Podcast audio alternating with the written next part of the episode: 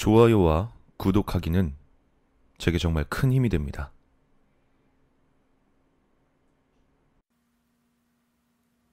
벌써 십수년도 넘어가는 일이다.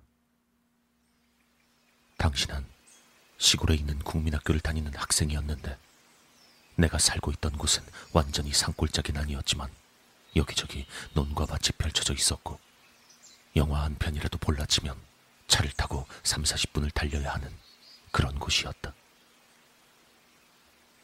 따분한 곳이라고 생각할진 모르겠지만 이제서야 그때를 돌아보면 해질녘 노을을 받으며 주홍빛으로 빛나는 들판을 바라보거나 일요일 아침에 이슬 젖은 작은 숲속을 거닐며 싱그러운 냄새를 맡는 경험은 그런 따분한 곳이 아니면 체험할 수 없는 축복이었다. 축구나 야구를 즐겨하던 또래 아이들과는 다르게 내가 관심이 있던 것은 들판을 뛰어다니며 온갖 벌레들을 채집하거나 개울가에 들어가 물고기를 잡는 것이었다. 지금 생각하면 참 몹쓸 짓이었지만 나는 그렇게 잡은 벌레나 물고기들을 집으로 가져와 기르는 것이 취미였고 대부분은 그저 굶어 죽은 시체가 되어 창문 밖으로 버려지곤 했다. 다른 아이들이 잠자리 같은 벌레를 잡아 다리를 떼어내는 짓을 하면 불쌍하지 않냐고 네가 그런 꼴을 당하면 기분이 어떻겠냐고 버럭 화를 내면서도 정작 나는 그런 짓을 했다는 것이 아이러니했다. 그것은 일종의 소유욕이자 자기 합리화였다. 특히 작은 개울이나 웅덩이가 나타나면 그 안에 어떤 생물이 살고 있을까 궁금하여 들여다보지 않고는 못 베기곤 했다. 비가 내린 뒤 숲속을 찾아가면 풀숲 여기저기에 웅덩이가 고여 있었고 물을 뿌옇게 만드는 흙들이 가라앉으면 그 작은 웅덩이들은 마치 동화 속에 등장하는 마법의 샘처럼 깨끗하고 신비스러워 보였다. 그러면 난 거기에 죽치고 앉아 물속을 이리저리 헤집어 보는 것이었다. 대부분의 경우에는 아무런 생물도 살고 있지 않았고, 그건 어찌 보면 당연했다. 비를 타고 내려오지 않는 이상은 그저 땅에 잠시 고였다가 이틀 후면 사라질 그런 작은 웅덩이에 물고기 같은 것이 돌아다닐 이유가 없었다. 그럼에도 불구하고 이런 물 웅덩이들은 나를 잡아끄는 마법 같은 매력이 있었다. 비가 아주 오래 내려 웅덩이가 오랫동안 자리를 차지하는 날에는 개아제비나 장구어비 같은 물벌레들이 이따금 안에서 헤엄치곤 했다. 근처에 있는 개울에서 날아온 것이 분명했으며 이런 벌레들을 만나는 일은 정말 짜릿한 흥분을 주었다.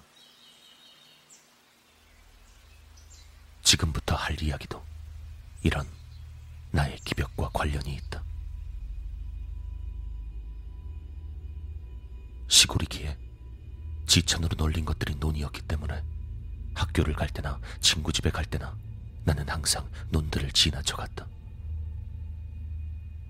그러면 자연스레 나의 시선은 물이 고여 있는 논을 향하곤 했다. 가장 흔하게 보였던 것은 올챙이들이었지만 그런 흔해 빠진 것들을 잡으러 논을 헤집어 놓는 일은 없었다. 지겹도록 잡아다 길렀던 데다가 논 주인이 별을 어지럽히는 모습을 보았다가는 혼이 날 것이기 때문이었다. 난 항상 그렇게 새롭고 보기 드문 것들을 원했다. 한 번은 어머니를 따라서 평소 자주 가지 못했던 길로 가게 되었는데 처음 보는 눈이 눈에 들어왔다. 평소처럼 별 기대 없이 쳐다본 물속엔 온갖 기묘한 벌레들이 득식을 거렸다. 입에 커다란 집게를 가지고 있던 것.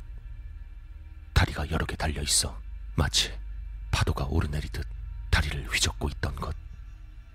등에서 반짝이는 광택을 내며 쏜살같이 내빼던 것 등. 잠깐 동안 나는 꿈을 꾸고 있는 듯한 느낌이 들었다. 하지만 곧 어머니가 재촉하는 목소리가 나를 다시 현실로 이끌었고 난 떼어지지 않는 발걸음을 옮겨야만 했다. 그날 무엇 때문에 그쪽 길로 갔었는지는 기억이 나지 않는다. 걸어가는 내내 내 머릿속엔 기이한 움직임으로 물속을 헤집고 다니던 벌레들의 모습이 떠오를 뿐이었고 어떻게 하면 그것들을 손에 넣을 수 있을까 궁리를 했던 탓이었다. 볼일이 끝나고 다시 집으로 돌아갈 때도 그 눈을 지나쳐 걸어갔지만 저녁 무렵에 어스름에 가리운 탓에 바람에 바스락거리는 벼들 외에는 아무것도 분간할 수 없었다. 그날 밤 잠을 잘 수 없었던 사실은 굳이 말을 하지 않아도 짐작할 수 있을 것이다. 때마침 방학이었기 때문에 시간은 무궁무진했고 다음 날 아침이 밝자마자 난 주둥이가 넓은 깡통 하나를 챙겨서 곧장 그 장소로 향했다. 그러나 실망스럽게도 논 근처엔 주인으로 보이는 아저씨가 어슬렁거리고 있었다. 부끄러움이 많았던 데다 혼이 날까봐 두려웠던 나는 그저 먼 발치에서 잠시 바라보다가 힘없이 발걸음을 돌렸다. 다음을 기약하는 수밖에 없었다. 그러나 그날 오후도 그 다음 날도 항상 누군가가 서 있거나 일을 하고 있었다. 이제 방법은 하나뿐이었다. 사람들이 일을 할 수 없는 저녁이나 밤에 몰래 다가가 눈에 띄지 않게 벌레들을 잡아오는 것 뿐이었다. 그리곤 드디어 결심을 세웠다. 저녁을 평소보다 일찍 먹고 나서 잊지도 않은 옆집 친구와의 약속을 지어낸 나는 부모님에게 들키지 않게 몰래 깡통을 들고 집을 나섰다.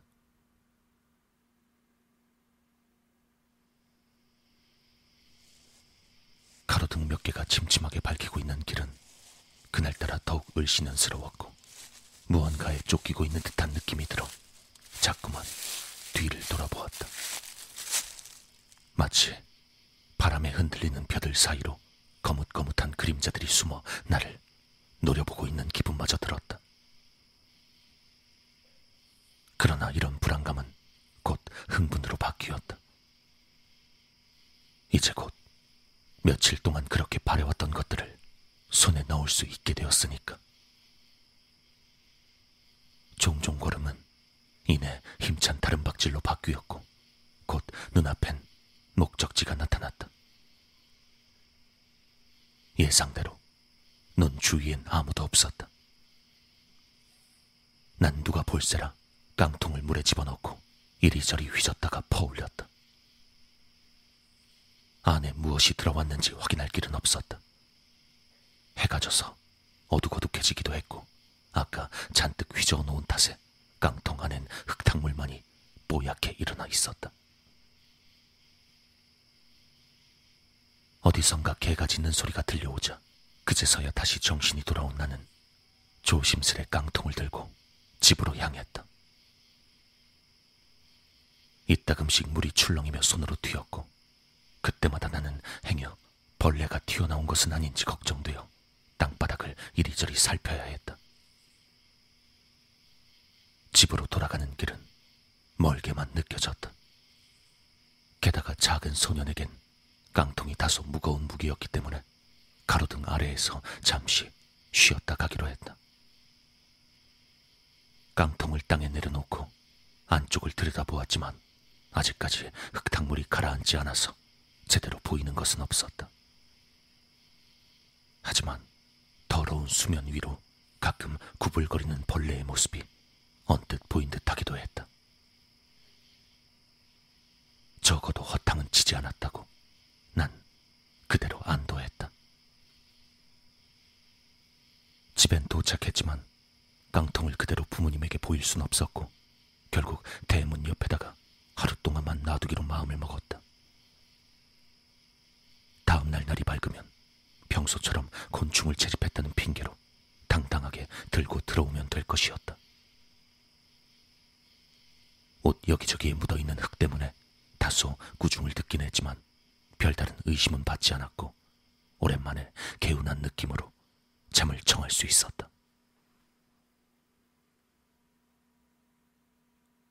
아침이 왔다는 것을 가장 먼저 알게 해주는 것은 시끄러운 자명정 소리도 아니고 밥을 먹으라고 깨우는 어머니의 목소리도 아니었다.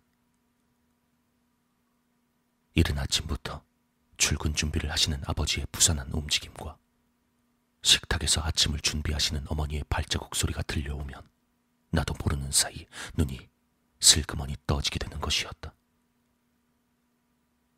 그러면 그대로 이불을 깨고 일어나 아침을 먹거나 잠 기운에 못 이긴 날에는 출근하시는 아버지를 배웅하지 못하고 다시 잠이 들기도 했다. 지난밤에 잔뜩 흥분했던 탓이었는지 그날은 후자에 가까웠다. 현관문을 열고 집을 나서는 아버지의 모습이 꿈의 광경처럼 아련히 흘러가며 잠의 세계로 떠나려는 순간 아버지의 짜증 섞인 고함에 눈이 번쩍 떠졌다. 현관문이 열리더니 바짓가랑이가 축축하게 젖은 아버지가 욕지거리를 퍼부으며 다시 들어오셨다.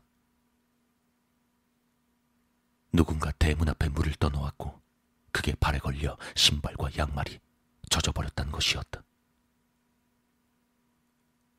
혼이 날까 두려웠던 난 아무 말도 하지 않고 밖으로 나가보았다. 대문 앞엔 어제 사용했던 깡통이 쓰러져 있었고 그 아래로 물이 한강같이 흘러내리고 있었다. 절망에 빠져 물자국을 이리저리 살펴보았지만 어제 언뜻 보았던 벌레들의 모습은 어디에도 보이지 않았다. 밤사이 어디론가 날아가 버린 것인지 아니면 물이 쏟아졌을 때 도망쳐 버린 것인진 알 수 없었다. 그러나 다시 논으로 가고 싶진 않았다. 그날의 소동 탓에 죄책감을 느꼈던 것인지 두려움을 무릅쓰고 다시 도전하기 겁이 났는지는 확실하지 않았다. 그러나 그날 이후로 기이한 광경을 보게 되었다는 것은 하늘에 맹세할 수 있다. 그 광경이란 이따금 길을 걷다 보면 길 한복판에 커다란 벌레 한 마리가 자리를 차지하고 있는 모습이었다.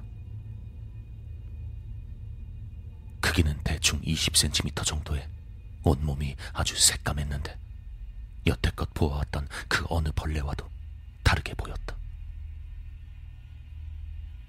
전체적인 외형은 개미를 닮았지만 그 정도로 커다란 개미가 있을 턱이 없었다. 당시 나는 어지간한 벌레들의 이름은 곤충 박사 마냥 외우고 있을 정도였는데도 그런 벌레는 태어나서 처음 보는 것이었다. 중요한 점은 그 벌레가 너무나도 무서웠던 것이다. 사막이나 송충이 같이 사람들이 기피하는 벌레들도 손으로 잡아 기르던 소년에게 일어날 법한 일이 아니었지만 그 벌레만큼은 예외였다. 벌레에게 감정이 있다고 하면 말도 안 되는 헛소리로 들리겠지만 그것에 새까만 머리와 더듬이 이빨에 선 아기가 감돌고 있었고 깡마른 듯한 다리는 구역질이 치밀어 오르게 만들었다.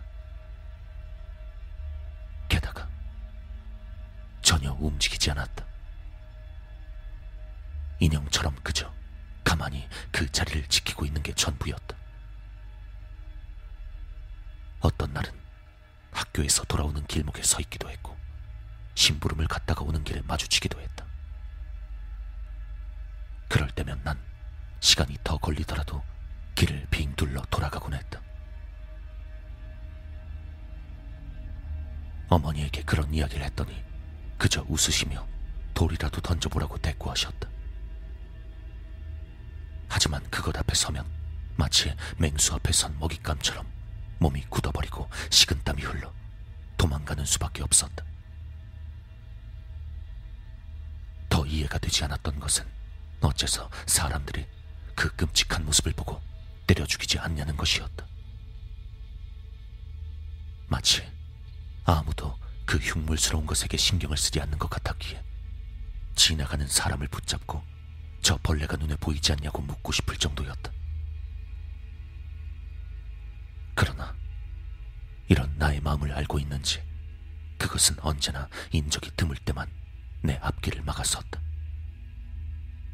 한 가지 위안이라면 자주 눈에 띄지 않는다는 점이었다. 시간은 계속 흘러 어느덧 국민학교는 초등학교로 이름이 바뀌었고 그로부터 얼마 있지 않아 우리 가족은 다른 도시로 이사를 가게 되었다. 그리고 그 이후론 두 번 다시 그 벌레를 본 적이 없었다. 시간이 흐르고 유년 시절의 기억과 오래된 꿈의 경계가 희미해지며 때로는 그저 꿈을 꾼 것이라 생각이 들 때도 있다. 그러나 또 어떤 날은 어제 마주친 것처럼 흉측한 그 모습이 머릿속에서 떠나지 않는 날도 있다. 그럴 때마다 사람들에게 넌지시 내 이야기를 들려주기도 해보았지만 다들 그저 기이한 일이라고 대꾸할 뿐이었다. 이따금 옛 추억이 떠올라 기차를 타고 고향으로 돌아가면 벌레가 나타났던 장소엔 꼭 다시 가보곤 한다. 혹시 아직도 나를 기다리고 있지 않을까 하는 마음에서였다.